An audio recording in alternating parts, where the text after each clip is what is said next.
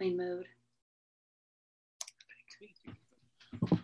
Too many times we stand aside and let the waters slip away till what we've put off to tomorrow has finally come today. So don't stand upon the shoreline and say you're satisfied. Choose to chance the rapids and dare to dance the tide. Hello, ladies and gentlemen. I am Max Ivey, and this is another episode of What's Your Excuse? where I will help you challenge those excuses that are holding you back by bringing you interviews with people who have either overcome adversity or difficult life circumstances, people who have struck out and started an unusual business and made a success all on their own, uh, people who have expert advice with real world applications that's been proven to work out there in the real world, and people who I just happen to find inspiring, uh, uplifting, or that I want to know more about. So, you can find the show at theblindblogger.net. You can click on any of the past episode posts there and go to the podcast player of your preference, theblindblogger.net. And I do want to mention our sponsors, um, Chip and uh, and Pam Edwards at Create My Voice. You can find them at createmyvoice.com. They're the ones who allow my podcast and blog to be found on Alexa and Google.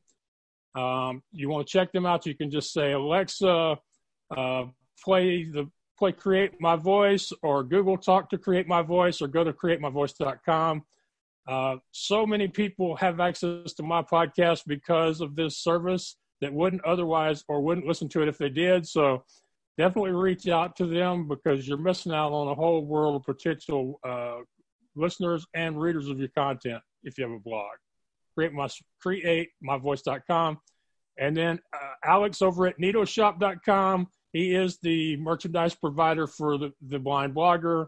He's the one who provided the What's Your Excuse shirts and uh, allows me to have them available when I travel for, for sale and also to inspire and encourage y'all. So today I have a, uh, another great guest with me. Her name is Melanie uh, Warner, not Melody, as I said in my emails to her.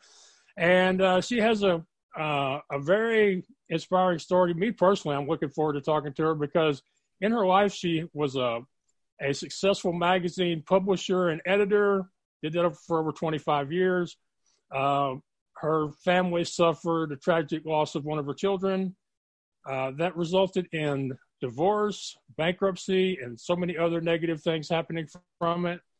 Uh, she decided to write a book and tell her story, signed a big time contract with one of those big checks that everybody dreams of, only to find out that um, the money was illusory and never materialized. So she fought for her rights, got her book back, published it on her own, became a bestseller, and had between that and her magazine work before, she is now helping people uh, publish their book and promote their book, even if they're not famous, so that their book can be the financial success or it can be the, the vehicle to develop their expertise in a field, say if they want to be a speaker or a coach down the road. She does all this great stuff. I'm looking forward to talking to her. Uh, Melanie, uh, thank you and welcome to What's Your Excuse? Thank you, Max. Thanks for having me. And you have an amazing voice, by the way. That's so well, fun. Thank well, thank you. I appreciate it. I actually stopped doing that for a while because another podcaster warned me I was opening myself up to legal challenges. And then previous mm-hmm. guests were like, Max, uh, please don't stop because that was one of the is one of the most unique things and apparently for people who do a lot of podcasts there's not much unique out there so that's true. That's very true. Well yes. and i think it's anything that you do that's actually authentically you is what's going to connect you to your guests. And because there's so many there's so much information out there. So you know i always tell people just be transparent. That's how you build trust. That's how you build an audience today. You don't have to be perfect. No one's expecting you to be perfect. And when you're vulnerable, it actually creates courage. It's not a sign of weakness, even in business. So I couldn't agree, I couldn't agree with you more. Um, I actually, one of the main reasons why I sing is because I'm scared of it. It's, it's a, a fear I can face on a regular basis and uh, have that be a, uh, a message for my clients and for people who follow the show. That's the main reason why I keep doing it. It's um, great. And yeah. you can sing anything. You can sing anything you want to sing. I didn't have to like worry that. about the royalties if you make up your own words as you go along. Okay, I'll stop. um, I'm actually hoping to get in trouble because I feel like the, the, my best chance of going viral is for some star to sue me for over royalty money. Hey, that's a really good plan, Max. That's like free publicity, and the the settlement agreement will probably be a lot less, you know, because they have to measure their punitive damages based on how many people heard it and their what their damage is. So it gets probably cheaper than to buy that kind of airtime. That's for sure. yes, Unfortunately, I can't get noticed because I've actually been sharing my, the video of me singing uh, "The River" on Garth Brooks and Trisha Yearwood's uh, websites and, and social media feeds, and so far nobody's noticed. Oh, so, that's so funny.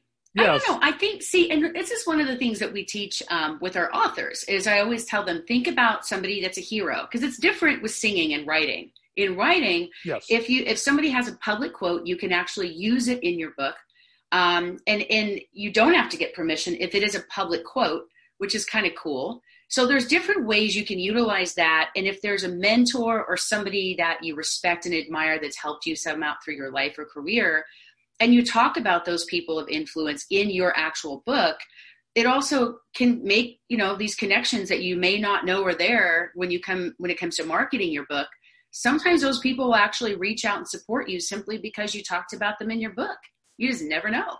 It can't okay, hurt. So I, okay, so I need to send Garth a copy of my last book because there's a part in there in the conclusion where I talk about how important the song "The River" has been to my life and my career. Yes, and what a absolutely. metaphor it is. What a metaphor it is for what I do. You know, because I, in the past twelve years, I'm one of those people. Er, a lot of people know me now, but nobody knew me 12, 10, 5 years ago and so I've I've been through a lot of changes and done a lot of different things, and so the river really does speak to me, and it has ever since the first time I heard it in ninety, fall of ninety two, early ninety three. So that's uh, awesome. So that's a good idea. That's a good idea. I'm going well, to have to send him a copy of my book. And I, will tell you, it worked. Thank you. It worked in mine. You know, everything that I share with people every day, I'm 100% transparent because I've lived my entire life in front of the public, even before social media.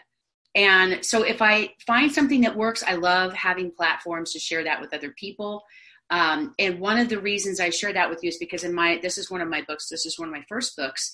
Um, I was very moved by some words that my mentor Gary Zukav gave me. Now Gary hmm. Zukav mm. wrote a book called The Seat of the Soul, S E A T, The Seat of the Soul. Okay. Two of my other mentors that I worked with, Oprah and Tony Robbins, both said that book changed their business and their life. And you know, when do you go, wow, I want to read that because they've had some success. So it's needless to say it might work. So I read his book, fell in love with his his wisdom and his soul and, and really how he did everything and led from his soul, but he also has this incredibly analytical mind. So I studied with him. I learned everything I could about the soul and how it can help you heal. And these words that he gave me were so powerful that after my son died, I was so shut down emotionally. And it just, I didn't care if my business survived. I didn't care if my marriage survived. I just was so distraught and I didn't have tools to like actually help me through it. I didn't know what to do and no one else knew what to do. Like there wasn't really a book on it. So I literally found these tools. He gave me the most inspirational healing words that just literally, I mean, like instantly it shifted my grief and the way that I looked at my son's death.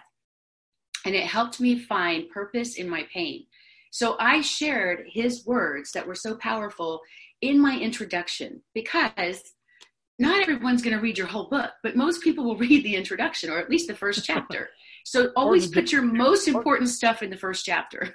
right or the dedication or the conclusion if they know if they know to look there so right for sure yeah. and so that was that was something that i found was really helpful because there were a lot of people who knew of him and knew about his words and it and it just resonated with people and every time i meet anybody who's gone through the loss of a child especially i just share those words of wisdom with them and it's it's just such a powerful thing um, and i don't have time to go into it here today but I, I, can certainly get that to anybody who's interested. If they want to shoot me an email or something, I'll, I'll forward it to them. Um, and All then right. the the thing I was going to say though is so funny. Like living your life in the public platform. You know, like my very first job when I was 15, I was a DJ on the radio in high school. So everybody else was out partying, having fun in high school, and I was like working, you know, and we worked till midnight back then, and it wasn't 24 hour like it is now. So we had to close down the radio station at midnight and they had to play the national anthem back then. You remember the old TV days where yes. at the end of the yeah. broadcast at midnight, you know, yeah. they shut down the broadcast and they were they were they, were, they all played national anthem. Unless you lived in Alabama or Mississippi and then they played Dixie. Yeah, it's true. Most people don't remember that because now everything seems to be 24 7. So nothing actually shuts down, which yes. is part of the problem that we have as human beings and souls on this planet is that we're so busy going, going, going. We have all these thought processes happening. We have all this static energy going through us all the time and all this information flowing around us that we're in the information age, which is one of the most powerful times to be alive as a person, as an entrepreneur. But it can also get completely overwhelming um, mentally trying to process so much and keep up with everything. And I think that that's the other thing I've learned is, is just to have to find a way to be productive, to delegate more, and to kind of slow down a little bit and really just enjoy the present and the moment with people that I'm with. And yeah. um, and you know that just means you hire more people to do the things you don't want to do anyways, right? yep. Yes, it does. Or and some and sometimes it also means you become the person that other people hire to do stuff that they don't like so that they can have more time in their lives as well. It works both ways. Exactly. Uh, and if people love what they do then it doesn't feel like they're they don't feel like they're working. They don't resent you for hiring them to do the job because they love what they do. So that makes a yeah. difference too. Yeah. Yeah. So i i i tell you i got totally sidetracked. My the the one question that uh, that I really wanted to ask you, and I hope that this is the one question my audience really wanted me to ask you, is through through all the the setbacks and, and trauma that you've been through over the last few years, how do you continue to do it? What is the where is the source of all this energy and positivity and happiness that I feel coming through from your side of the screen? Oh, thank you so much. Well, first of all, when I was 15 years old, my dad when i got i got grounded for taking the family car. So my dad grounded me. He used to teach dale carnegie classes back then. So his oh. way of punishment was he forced me to read a book called how to win friends and influence people. And you know i was 15 and i'm like i don't need friends. I got friends. I don't need to read this stupid book about how to get friends you know? So i was really offended and i was so stubborn that i refused to read it and let and I was grounded until I finished the book. And at the end of reading every chapter, I had to report back to him. I had to remember like at the end of each chapter there's a little thing that memorization, you know, to a man's name. A man's name is to him the sweetest word in any language, right? So okay. each chapter has a little mantra at the end of it. I had to read the chapter, sit down and talk to him about it, report back to him, and then tell him whatever the memorization of the mantra was at the end of that chapter and I wasn't allowed to go anywhere until I did that. So I fought that system for two months, and I would only read one chapter unless I wanted to go to the mall or go out with my friends.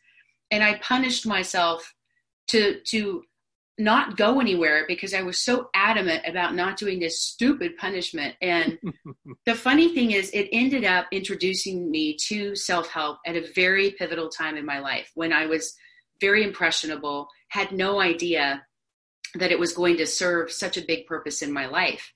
And um, it turned out to be the best thing that he could have done for me because not only did he ground me, but he grounded me. And that led to Norman Vincent Peale uh, starting out reading Tony Robbins when he was just starting out over 25 years ago. Then working, Tony became a mentor. I went through and became a master life coach and did all of his training. Um, I learned hypnosis when I was 21 years old and hypnotherapy. I studied clinical therapy. I wanted to be part of the solution. So I was really big on self help and self coaching because, in my mind, I didn't want to be beholden to someone else. If I was having a meltdown at 3 a.m., I wanted to have the tools to help heal myself, right? I didn't want to okay. be feel like yeah. everything was coming, like the solutions were outside of me. And I, I realized at an early age two really important things. Number one, every problem is a thought problem. So anything that's happening inside of you and your thoughts and fears, you have 100% control over. You don't have control over the circumstances of things that are happening outside of you or how people are behaving or acting or treating you, but you have 100% control over how you are looking at those things. And those thoughts can drive very quickly a, a short formula. Those negative thoughts can definitely influence your feelings, that influence your actions, and, and ultimately influence your energy result. So when you go back and look at a failure or a negative energy result, it is almost always directly related to that original thought. So, learning that at an early age helped me understand how to bounce back quicker because I didn't allow someone else or something else to make me a victim. I realized I could empower myself to just think differently and choose those thoughts. Um, and the second thing I realized at an early age is the power of a mentor. Someone who was a mentor to me early on said, if you want to do something in life or business, listen to the people who have what you want. If you want to live a long, happy, healthy life, don't listen to, you know, your drunk uncle who smokes 10 packs of cigarettes a day. if you want a successful marriage, don't listen to the person who's been divorced five times. Although technically they're an expert on marriage, I guess, if they've been married five times, but you know what I'm saying, right? yeah, they're they're in that category of knowing what not to do, not necessarily knowing what to do, and that that's usually not all that helpful. Exactly. Although in business, sometimes your failures can actually be part of your fortune. And that's kind of where I'm at now.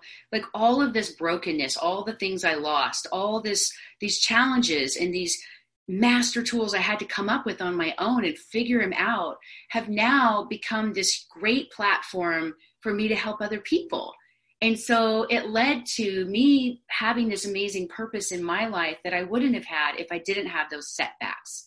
So, like, sometimes your setbacks can actually set you up for something huge. And, you know, you don't realize, like, you think you're in the dark and you're underground and you think you're being buried. But I realized I was being planted, Max. I wasn't being buried, I was being planted. And when you're planted, though that beginning stage is where the biggest growth happens, but it's also the most painful part of that seed growing and, and building roots and building foundation for this beautiful tree that's going to bear fruit. And I know I'm using some really corny analogies, but I hope this is helpful because everything, like everything that I've made choices on, where my soul said yes to this and no to that, or yes to this person and no to that person, I can look back now, the last 25, 30 years, and I can connect all the dots on every choice I made that led me to doing what I'm doing today. Even the self help punishment back at 15 years old, who knew I would grow up to be a best selling author and, and teach people how to share their stories, right? And either we either publish their stories in our books or we help them write and publish and launch and market their own book and we show people how to do that and take ownership of that process so they keep 100% of the royalties. And they make so much more money doing it that way if they could just get past their own fear and understand that there's a process to every single thing you do. But sometimes going the big publisher route isn't the best choice because you only make maybe 10%. And in my case, I had a 20% margin and royalty but I never got paid. In three years and selling thousands and thousands and thousands of books all over the planet, my publisher never paid me one dime, not one check. So, and they were one of the largest publishers on Amazon, one of the biggest companies out there. But what happened is a lot of other bookstores were filing bankruptcy, closing their stores, not paying the publishers right? So right. guess what? With Amazon, we don't have to worry about is Amazon going to be in business tomorrow or not. And when someone bought my book at Barnes and Noble, they became their customer. Now I can control that process for myself and my clients to where I my books actually serve as a client conversion, not just for me but also for my clients, the people that we help get their books out there. We show them how to make money from their book. Right. So before, before, we talk more about the about this process of making money from the book, yeah, um, would you mention the website because it seems to have escaped me at this moment? Um, yes, for sure, absolutely. The website is called mydefiningmoments.com. So with an S, mydefiningmoments.com.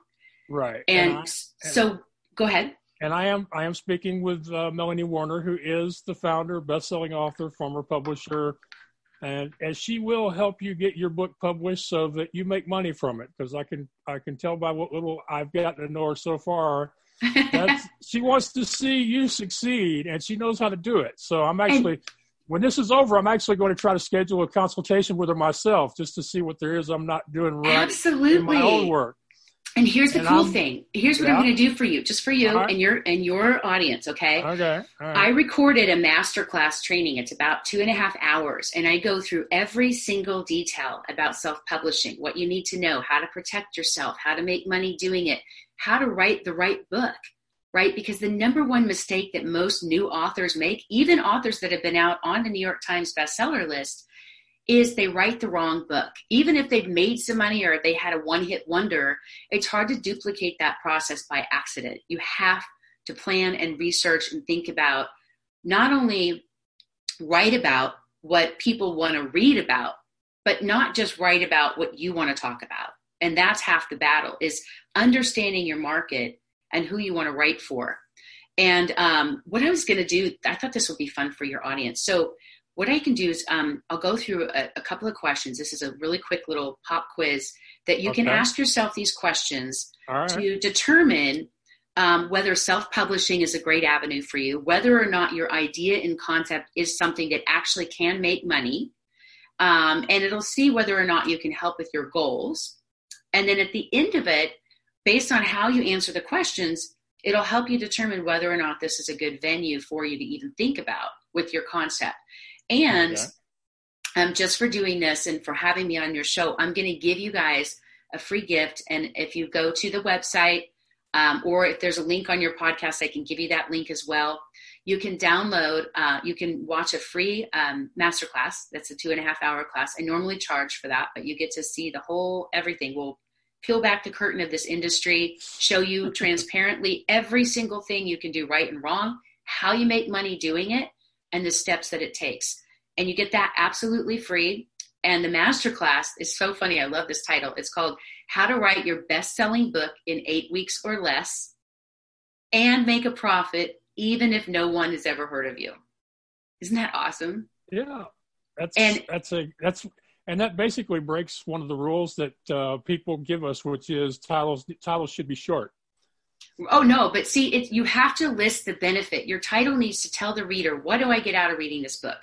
Right? Yeah, because if right. they don't know you, what's the investment? Like sometimes, I mean, this is where people get exhausting, like they do, you know, like podcasts and videos and YouTube, and and it's exhausting just to sell a seven dollar book. I mean, my gosh, help us all, right?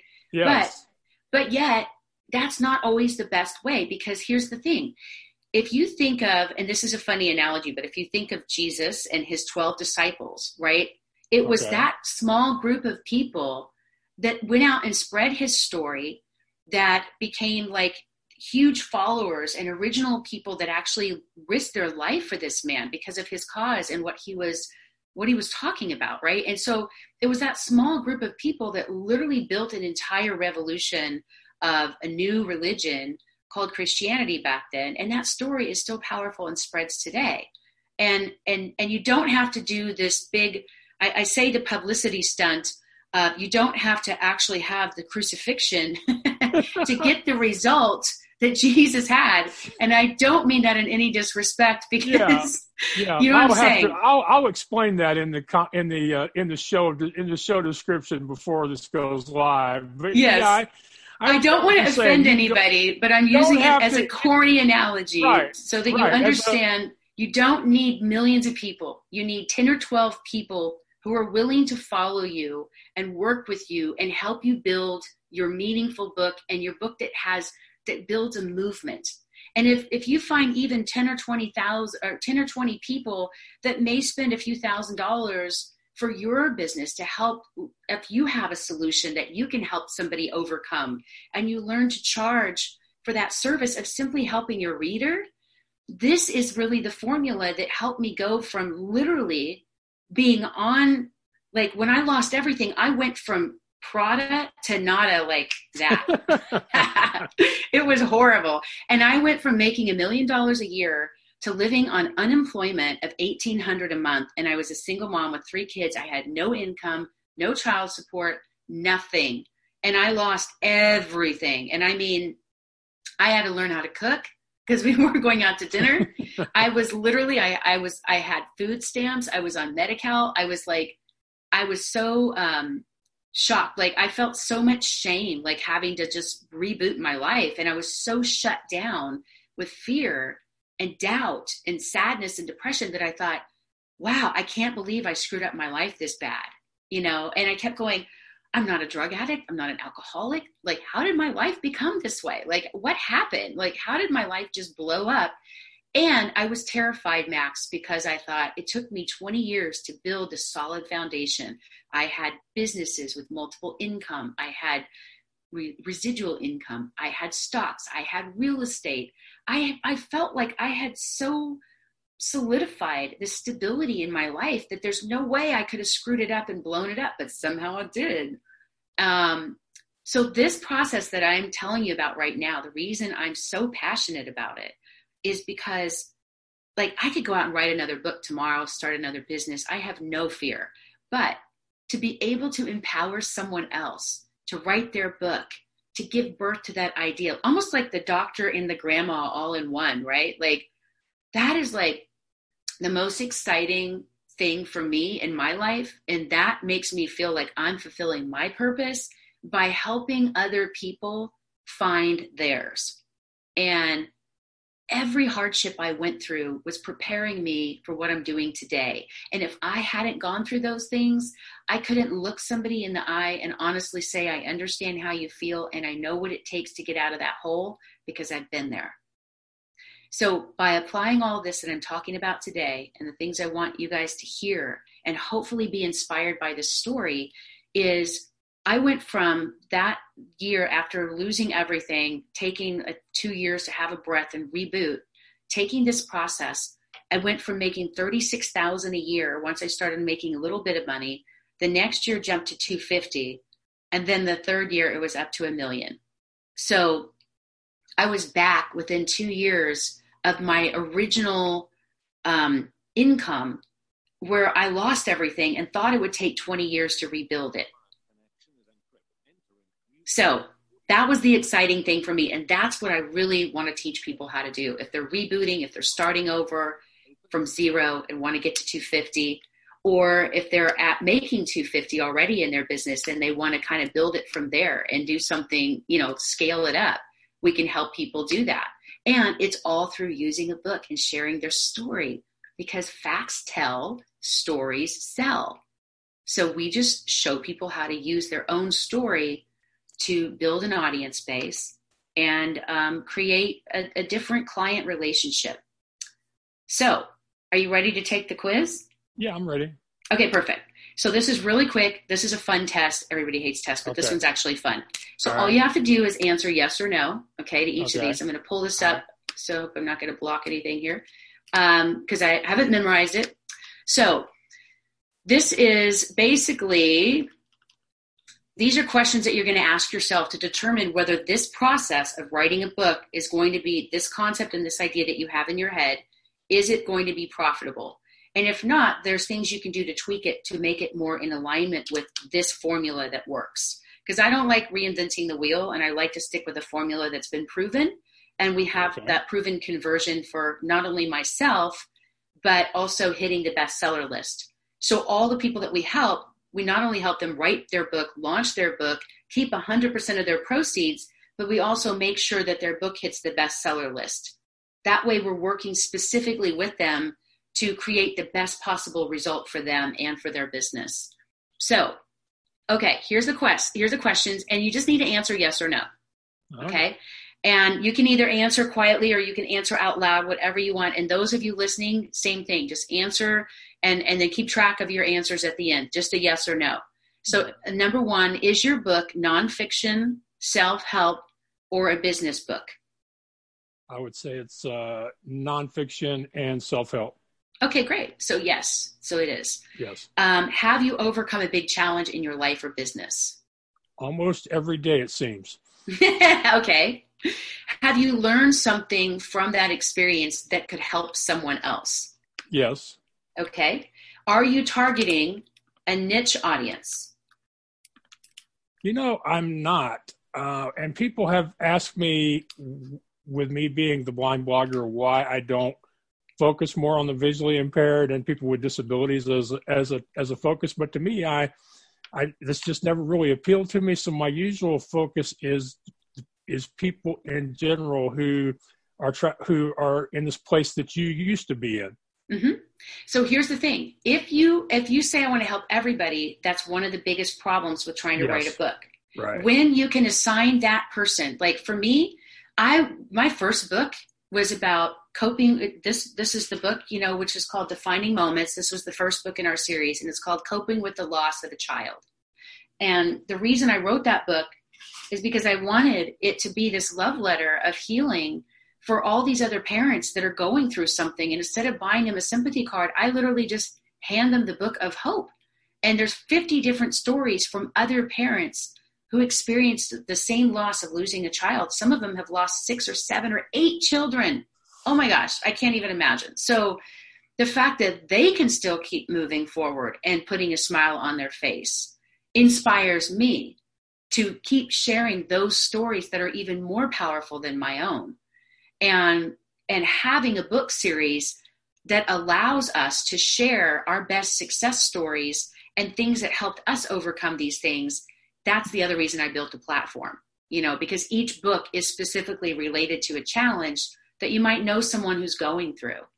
So when you write for one person or a small audience like that, when you say, I'm writing for, you know, Jim Bob, who's 43 years old, who just went through a divorce and is losing money and has to start over.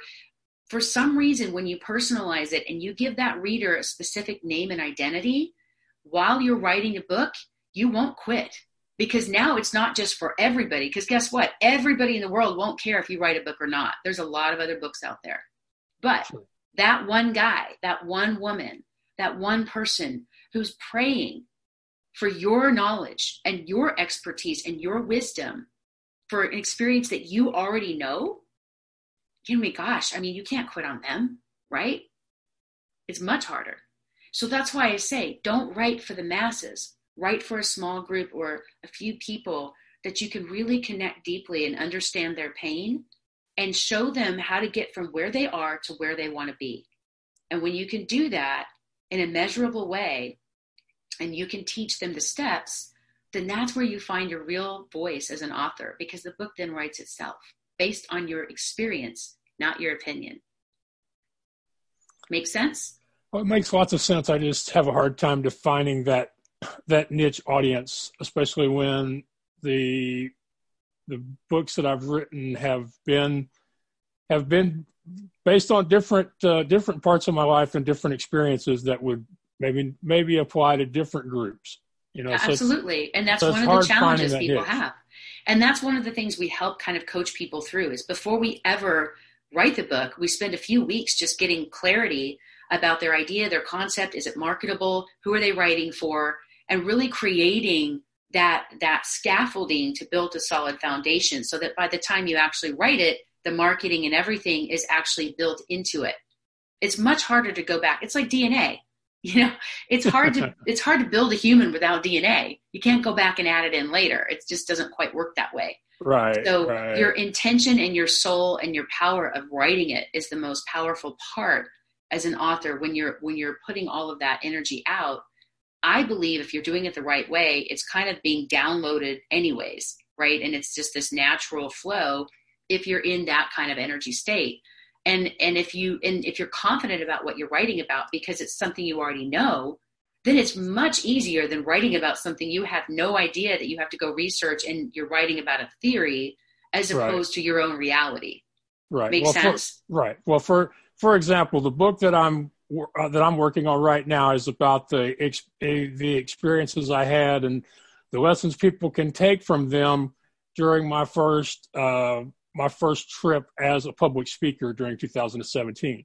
And it takes place over about an eight week period, not counting the time before and the struggles that I had to go through to actually get away from my house and start the and start the trip, as well mm-hmm. as how how it affected me once it was over with. So it's you know that's what I'm looking at for my for my next book, and uh, I find that a lot of people have a fear of their environment, a fear of traveling.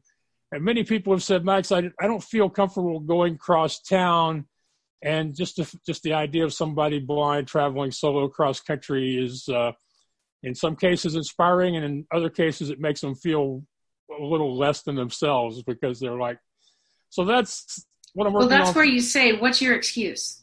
Exactly. right. Exactly. And and full disclosure, my coach Denise Denise Thompson is like, Max, you know, you need to do a "What's Your Excuse" series of books. You need to start, yeah, bringing in people to share their "What's Your Excuse" moments along with you in these books, kind of like the Chicken Soup for the Soul, or kind of like the My Defining Moments books yes. that you put out. So, so you know, it's funny. I'm glad you said that because my mentors wrote Chicken Soup for the Soul. So I got the business model. They literally, but you know, I studied with them. I did masterminds and trainings with them, and they gave me their business model because I earned that like that that respect and that experience by working with them over the years.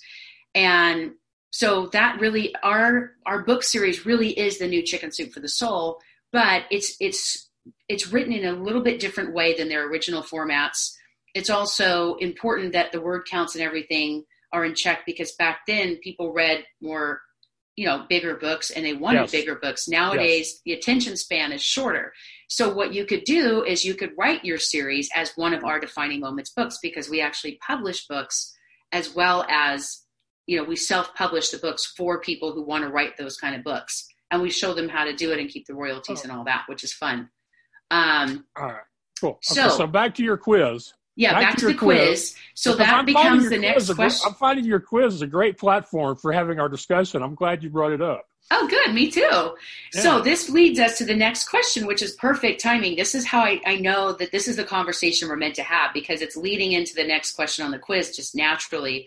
So, is your word count below 200,000 words? Because that's a big factor today. Yes or no? Uh, definitely. I uh, I tend to try to stay below what is it, forty thousand? Because I think that translates to about one hundred and fifty pages. Yes. So if you're doing audio, about you know um, each page. Well, let's see. Most pages in most books today are about 250 words per page. Right. Um, at least we're it, using the same number. That's good. Yeah. So it just depends on how long it is. My first book was 250,000 words, and it's oh. about two, it's about 250 pages. No, it's 200,000 words, and it is 241 pages. But I only did 50 stories in my book, and Chicken Soup did 100. So I chose right. to have 1,600 words per story maximum because some of these stories were very compelling and they needed explanation of how this person lost their child.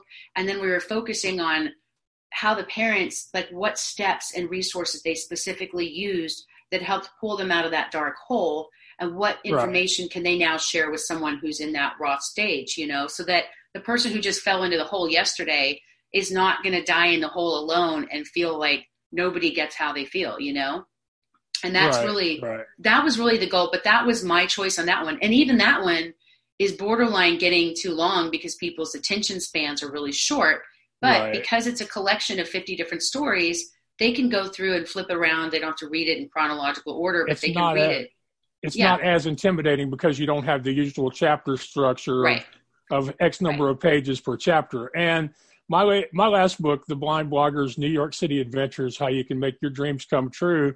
I love that uh, title. Is is is right at 300 words, but it includes 60 large full color. Well, they're full color in the in the ebook, but they're black mm-hmm. and white in the print version. Mm-hmm. So it includes 60 f- photos that were taken during uh, the experience that I chronicle in the book, and so it's That's really. Awesome yeah, so really it's more like 240 pages or 230 because you've got with photos. With plus the photos makes it 300. So, mm-hmm. and the photos were are a really cool part of the book.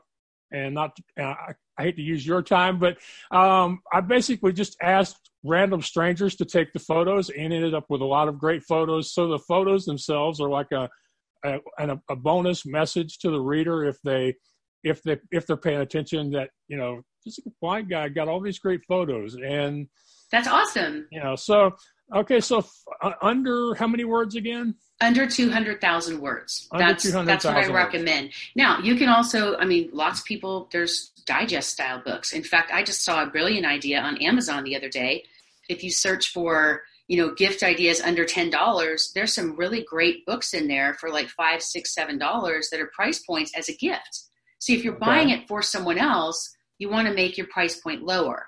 So my book series are designed to where you buy the book for someone else, or if someone's you know self-aware enough to know that i'm struggling and i need help and they want to reach out and grab this book they can buy it for themselves but a lot of people about 80 90% of the people that buy the book are buying it as a gift to give to someone who's going through that kind of loss um, so i saw something on amazon the other day that was a it was like a gratitude journal or something for five to seven dollars i thought that's a brilliant idea because now it's trending in the holidays for gifts under $10, which is a good tag and a good way to market that. So right. and you can create you can create create those journals through Vistaprint or through a printing company other than Amazon. Right. And then you're looking at keeping, like you say, keeping almost all the money less your production cost and your your cost of the right. transaction from PayPal or Stripe or whoever you're using. So well, the only reason I like Amazon for that deal is because their cost is pretty low. You can get yes. wholesale copies and right they'll do the fulfillment and free shipping. Because if you yes. have to charge for shipping, then it denounces the point of that. But um, but most people, if they're using Kindle, they can get the book almost for free. If yep. they're using Amazon, they get free shipping. So this is the reason that these companies have are such a powerhouse is because they were built as a book platform. Did right. you know that Oprah's show began as a way for her to promote books as a book club? So no, I did not know that. I did not know that that was an original original intent of the show. I thought the book club came afterwards, not nope. original. She wanted to show, show. She wanted to show she loves books. She loves giving books, and she wanted to expand a show where she could talk about her own stuff because when she was working for a station in Chicago, right. they had a lot of restrictions and control over what she could talk about, what she couldn't, and she hated that. Yeah. So when she ended up kind of basically getting her own show out there and syndicating it, a lot of that became because her in, initial intent was to get her stories and books out there that she loved, that she felt resonated in her, and she wanted to share that experience with other people. So, All right. So when you think about that, next, okay, next question. I'm sorry. Do you, do you want to keep 100% of your profits and royalties? Uh, I absolutely do. And um, I in in my past books, I I've got them on Amazon because that's where people can find them, and as you say, they have the platform for it. Mm-hmm. But I also offer them directly through my website because it's another option where people, where instead of instead of getting seventy percent, I can get ninety five percent. And right. occasionally somebody will take me up on that and download it directly from my website. Mm-hmm. And that twenty five that twenty five percent of a you know of whatever the price of the book is that's uh, that can be pretty that can be pretty good for for me and it's it's also a way where the people who click that button they're usually people who uh, know me or have been following me or at least know who I am and who want to support me a little more than average by buying the book and and letting me get the the money without the Amazon royalties. So right, no, that's great. And by the way, if you if people the people that are reading your book, we found the conversion is you know anywhere from ten to twenty percent of people who read your book actually want to have continued um, conversations with the author. They they respect the process and they want to learn more and they want to work with you more one on one or have that opportunity to you know see you in person or speak somewhere or work with you as a coach if you have coaching service or practice. Right. So a lot of people don't have that stuff set up. They have an idea, but we actually teach them how to create those things because I'm a master life coach and I trained as a master life and business coach with Tony Robbins. I have those training that material I have all of that kind of um, behind me. So I know that process that it takes to set those kinds of structures up as well so that they are sustainable for the book and the idea. So right. that the book supports the business, the business supports the book. Right. Um, okay, so next question. Do you have a great idea, but you just need help with logistics and marketing your book? Um, I I'm I'm kind of torn on that question. I have the idea, And I think that I have a lot of the logistics, but I think that I could improve on the logistics. Mm-hmm. Okay. Next question Do you have a professional service or product that you can sell with the book? Well, I have professional service, but I don't know if it if it naturally sells with the book or not. Um, okay. My the the the thing that I wanted to do, and the thing that I proposed to do for the first two years that I was online as the blind blogger, was to coach people on getting unstuck and accomplishing their big goals and dreams. But nobody wanted Max to do that. What they wanted Max to do was to help them promote their existing work or their future work by getting them on podcasts and radio mm-hmm. shows, by doing social media work, by doing that stuff that they don't want to do, but they know somebody needs to do in order to gain exposure for their upcoming book, album, or movie. So mm-hmm. that has become what I do. I, I've enjoyed the couple of occasions where I've had the chance to uh, to work with people one on one as a coach, but it's not what uh, most people want me to do. And I've I'm at that point in my life where if I have a choice between trying to force people to to hire me for what I want to do or offering a service that I know they want and will pay for, I generally go with the second one. so, so you're good at it, but you don't enjoy it. Oh, believe me, I know that. I know that yes, feeling. Yeah. So I I've I've enjoyed coaching. It's just it's not what people want from me, and mm-hmm. I know that there are things I could do to market that better, where uh where where people might want to hire me as their coach, and that would be something that would would leverage the the book and future books.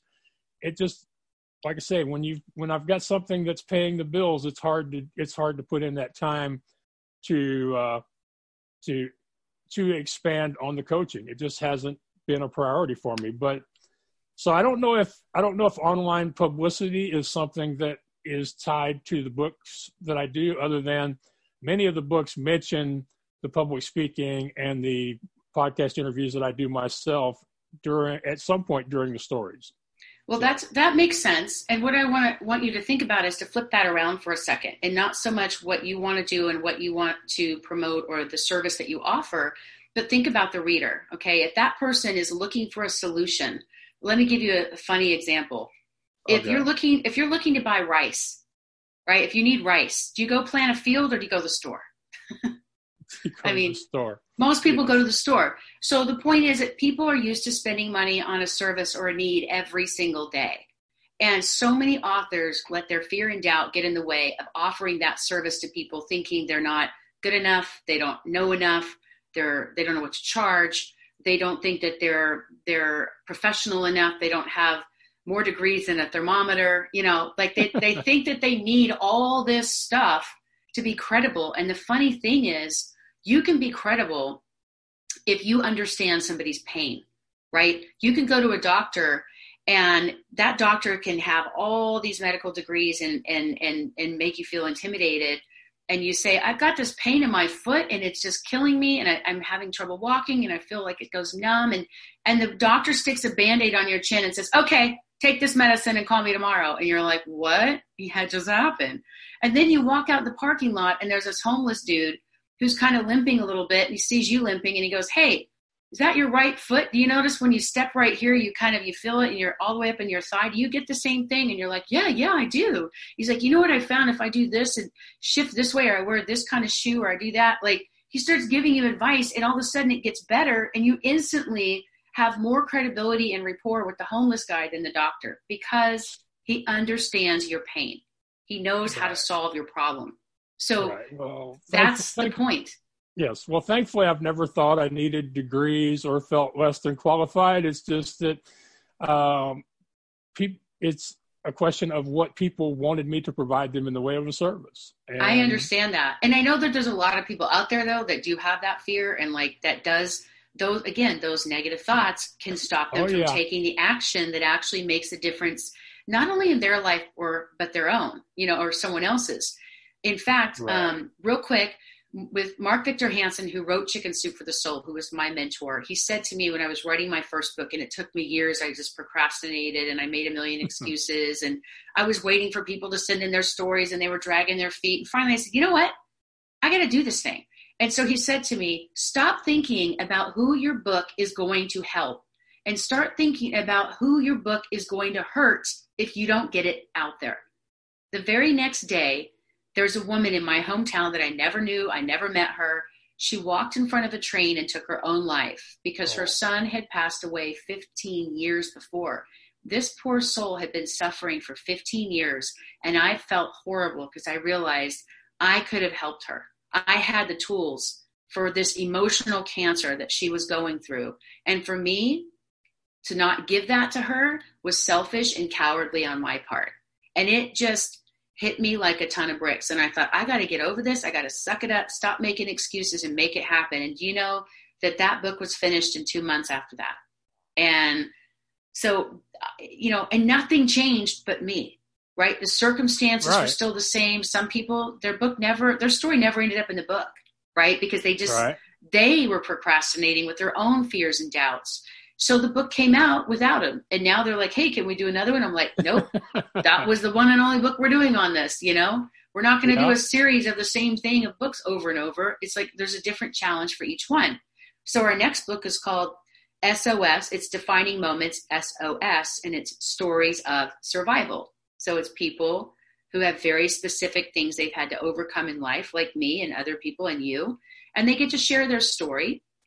And at the end of the story, they get to share their contact information or resources and website or other books they've written or things that, that were helpful to them that the reader might want to know more about.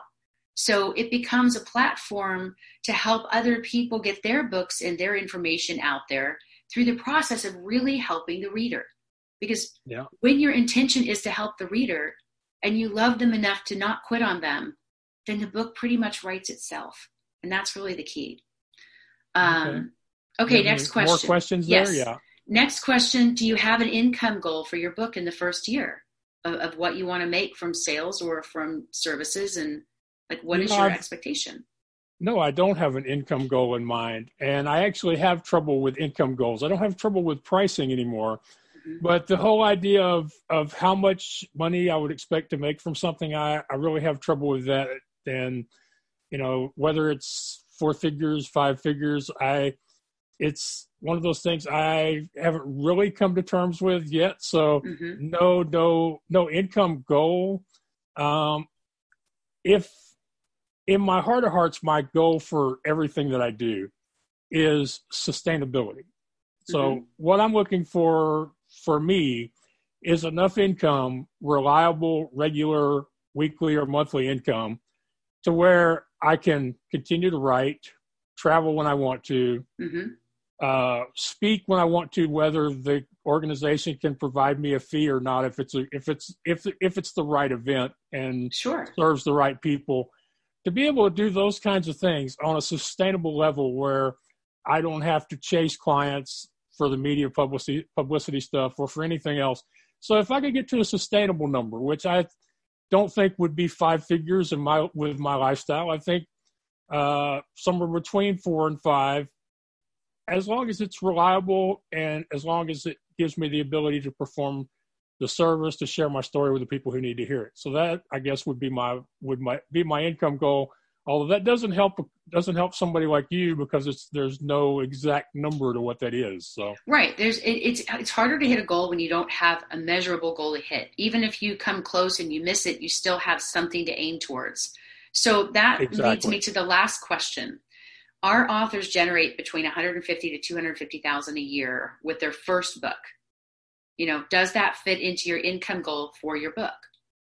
I would say it definitely exceeds my income goal. I think my goal okay. would be some t- somewhat less lofty than that. So, well, one of the things we teach people how to do is how to create residual income because that's what right. I've been doing most of my life is creating a service, whether you're a business, whether you're uh, a service like a coach or a, a healer or um, a professional in your field, um, we teach you how to rebrand and market yourself to where you can get residual income.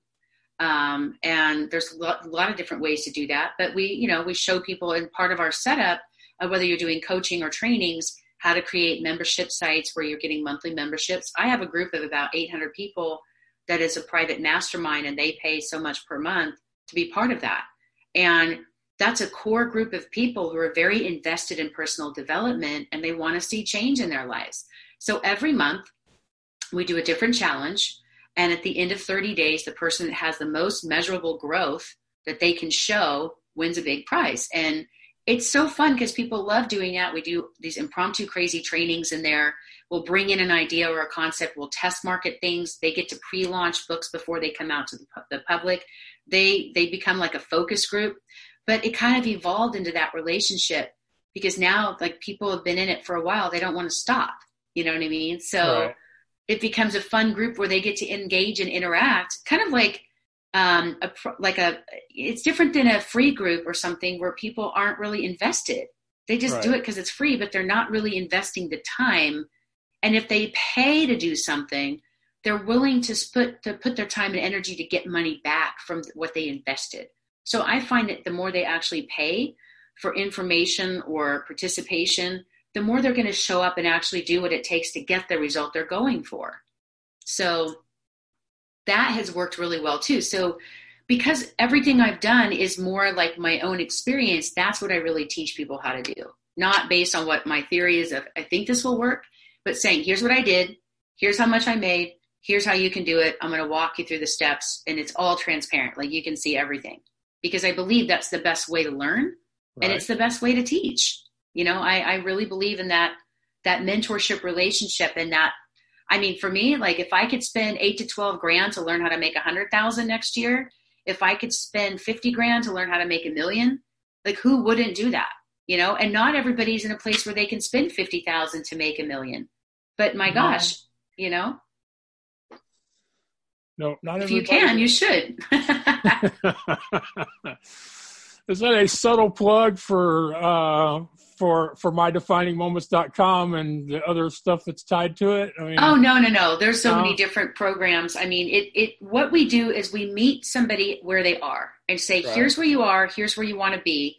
These are the steps you can take. Here's a roadmap. We're going to lay down the tracks. You can follow it, you know, simple pace by pace, and you decide what you want to do. You decide, yeah. Like if you if if it's somebody who has no business and no idea and they're just starting. I mean, they literally can go from not writing one word and launching a business to within 60 days, they have their book done, they have their business launched, and they're actually making a profit. That's the ultimate goal. Then there's a program for people who are already in business. They already have a proven concept and they just want to learn how to scale it either with a book or expanding the business through marketing, mindset, all of those kind of tools. And we use a lot of masterminds where we get people together that are like minded and we kind of elevate each of them by by having some takeaway that's going to move the needle a little bit in their business. So it really just depends on what somebody's goals are. Yeah. um, and that's why everything we do is driven by conversation. People go to the website they can watch the master class on any of these things. Then we invite them to to book a quick call where we can do um, a discovery call and basically find out more about what their goals are and what they're looking for. And then we try to fit them with the right program that's affordable for them, um, that's going to kind of get them to that next level. Because not everybody's going to be at that level of, of wanting to hit a million dollars a year. You know, I mean, yeah. you know, I went from 36,000 to 250 to a million. It took me two years. Once I, I went that once I learned the initial 250, then it's really easy to just squ- scale it and, and take it and go by four. You know what I mean? Yeah. Like, okay, I, I did that. Now, if I just, if I apply these things and multiply it by four, that's how I hit a million. it's just math. Yeah, it is just math. Uh, or it should be just math. So, yeah. Well, but most of what I do is helping people manage their fear. Like 90% of what I do every day is just reminding people about the outcome that they want and helping them get there and just stopping them from sabotaging themselves with their own thoughts and fears and doubts that make them i mean that's why they quit because they actually believe the fear as opposed to trusting the wise part of their soul that actually has the answers if they just follow that and, and just finish it and put it out there. Yeah. Well i've really appreciated uh, spending some time with you, uh, Melanie. You and, too. Uh, Thank you for having me. I really appreciate it. Yeah, this has been definitely uh, different than what I intended, but then that's generally that's pretty much the brand here. So we uh, we never really know where it's going to end up, and but I think today was really good, especially with the quiz and this, you know, us sharing some of our of our thoughts and feelings about the process around the quiz was a really good thing, and yeah, and you've uh, been through it, so you know those fears and doubts. And, and by the way, if you answered at least six questions with yes, then obviously self publishing is a great avenue for you and something to look into. Yeah, yeah. Okay, all righty. Well, um, if you so so before we finish here, is there one is there one thing that you could share with people that would help them when they are feeling the fear and the strain and the pressure and uh, and not sure if they are able to do it or if they even want to do it. Absolutely. The first step is to just be self aware, just to be, just to say, you know what, I feel this, it's real. This fear, this doubt, I, I, I acknowledge it, but then it's taking that and saying to your brain that's trying to screw with you and tell you you can't do something and saying, okay, duly noted, I hear you, brain, but now I got stuff to do. I got things to do. And it really is about taking action. But if your fear, if your thoughts are are are affecting your emotions, if you have a negative thought, it's going to trigger a negative emotion, which is going to trigger a negative action, which is going to end up with a negative result. And so you really there really is a formula to controlling that. And so the first step is awareness. When you hear it or when you feel that coming on, just take a deep breath, recognize that you're feeling that way, acknowledge it, and then make a decision that you're not going to listen to that and say, I'm going to go this way. Thank you, brain. Thanks for looking out for me, but there's no dinosaur chasing me in a cave. I'm good, you know? And, um, and that's really the bottom line is we screw ourselves up by our fears in our brain that's so powerful that can work for us and not against us if we just are aware of that one thing. I appreciate you sharing that. And people can find you at uh, my mydefiningmoments.com. Uh, definingmoments.com, and they can also find you on the so, on the various social media platforms under Defining Moments, if if I remember that correctly. Yes, uh, Defining Moments. It's Melanie Warner. Defining Moments on Facebook. Um, My Defining Moments on Twitter and Instagram. Uh, but yeah, the best thing is go to the website. You can kind of link to everything there. You can also right. watch the free masterclass. Um, and then you can fill out an application to work with us. And I personally review all of those and I actually get on the phone with each person because I want to. I don't want to. I don't have a thousand people I work with. I literally work with people in a small group environment so that they all can be working together at the same time to write their book, and then we launch everybody together, which is great. So we're actually working on that class uh, that starts up in January. So we we we've got another one that's that's launching up. We've got about one or two, mm, I think, two spots left in that one. Um, if there's anybody that's interested in doing it, I encourage them to listen, watch the masterclass, understand the process, fill out the application, and uh, we can talk from there. All righty. Well, thank you. And I will definitely include the link to the video and to the masterclass. And, um, and who knows, maybe somebody from the audience will end up being in this next year's group. So I hope so. And cool. if they do, I hope that they tell me that they came from you because I want to make sure I I honor that relationship and take care of them if I know they're coming from you. So thank you well, for. I appreciate that. That's uh, not something that most people would think of or express. So. Oh uh, no, absolutely. For... I want to know the source of everybody because it's a relationship that we're building, you know, and, right. and that's the foundation is through referrals, and most of our I, clients come from referrals. So. I couldn't agree with you more. Um, I've given talks on uh, how podcasting, as as as a guest like me and you are doing or have done, is is really just a great way to begin a new relationship because you get to spend you know that 30 minutes to an hour with somebody having a conversation about uh, usually things you agree on or understand or if, if nothing else at least there are things you can learn to understand during the time you spend together so absolutely max that way as well so yes you. and i'd love to have you on my show sometime i'll email you the info because we do live uh, shows every week which are kind of fun well, I would appreciate that. I've done live. I, I, just don't do live for my own purposes because I don't have that much confidence. I don't have that much confidence, and I'm not worried about the live. I'm just worried about the technology failing me during the live. That's the, oh, that happens sometimes. But I've been doing it for two years. We've done hundreds of shows, and we've got it down to a science. So it's a lot of fun. It would be great. I think you would really inspire our readers, and well, I'm inspired by you. Well, yeah, thank I'm, you. I'm really inspired by what you're doing because a lot of people, I actually have someone in my class right now who's going through the course that is, she is terminally ill and she's in the hospital and she's trying to write her book. And now she's at a point where she's blind. And you know what?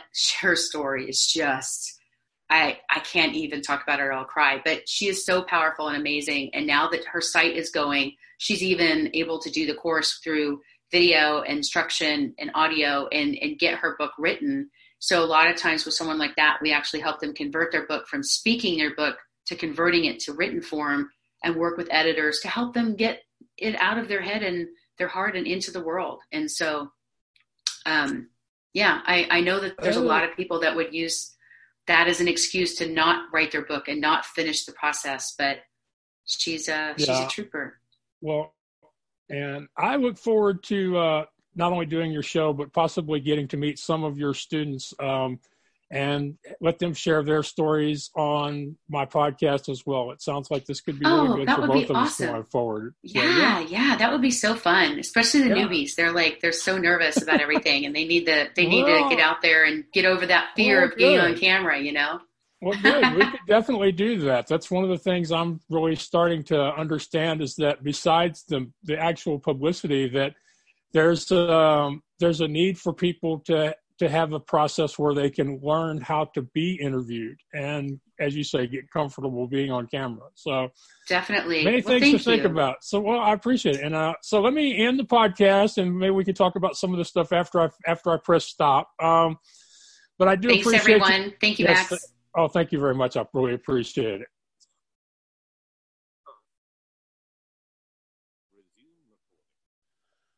Okay, so once again, we had another great interview here on the "What's Your What's Your Excuse" show, and Melanie did share a lot of things. Uh, really appreciate her uh, bring bringing up the idea of the quiz and allowing me and her to have a conversation around the quiz, and hopefully y'all learned something from that. I think it's interesting that um, she talked about the importance of having a mentor, having a coach.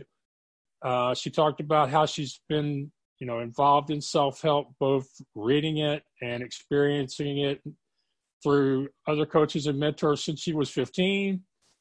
And the most important thing she shared was that it's not what happens, it's what you think about it or how you choose to think about what happened, and that you can decide uh, how you're going to think and feel and react and what you're going to do next about a given situation. Uh, I really appreciated her sharing just how uh, bad things were for her financially and personally.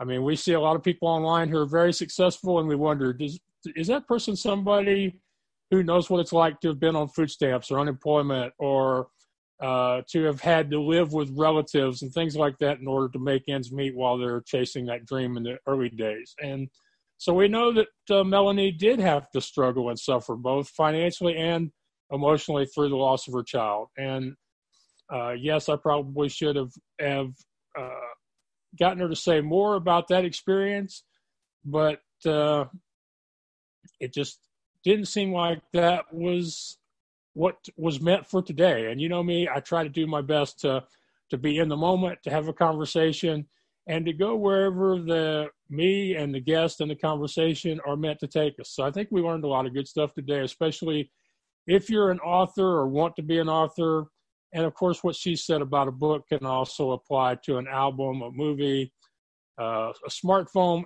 app, or a video game. So anything that you're doing that's creative, this uh, quiz that she gave and the process can all apply to that. And I do hope you'll visit her website, uh, mydefiningmoments.com, and take advantage of the free video course. And if you feel like she could help you, then please do reach out to her. So I want to thank y'all for continuing to support me and the show. You can find me at theblindblogger.net. Uh, once you're on the website, you can go to the store where you can buy my books or purchase the What's Your Excuse shirts. Uh, you can also hire me to be a coach and help you get unstuck and make more progress towards that big goal and dream you have. Or uh, the thing that a lot of you have reached out to me about over the years how to get you more exposure by connecting you with opportunities like podcasts and radio shows where you can share your story reach new people and continue to grow your passion. So you find out all of that stuff at theblindblogger.net. Um, the show went a little longer than I wanted to. I'm trying to keep to an hour. Um, as I check my in dot Incorp for sale braille watch, I find out that it's 341 here in Houston, which is uh, about 40 minutes longer than I planned on. But still, we had a great conversation. Uh, Melanie is a great guest, and I appreciate the invitation uh, to be part of her book and part of her show. And I look forward to interviewing some of her clients on the show and having them share the stories that uh, result in the book they're working on. All right. Uh,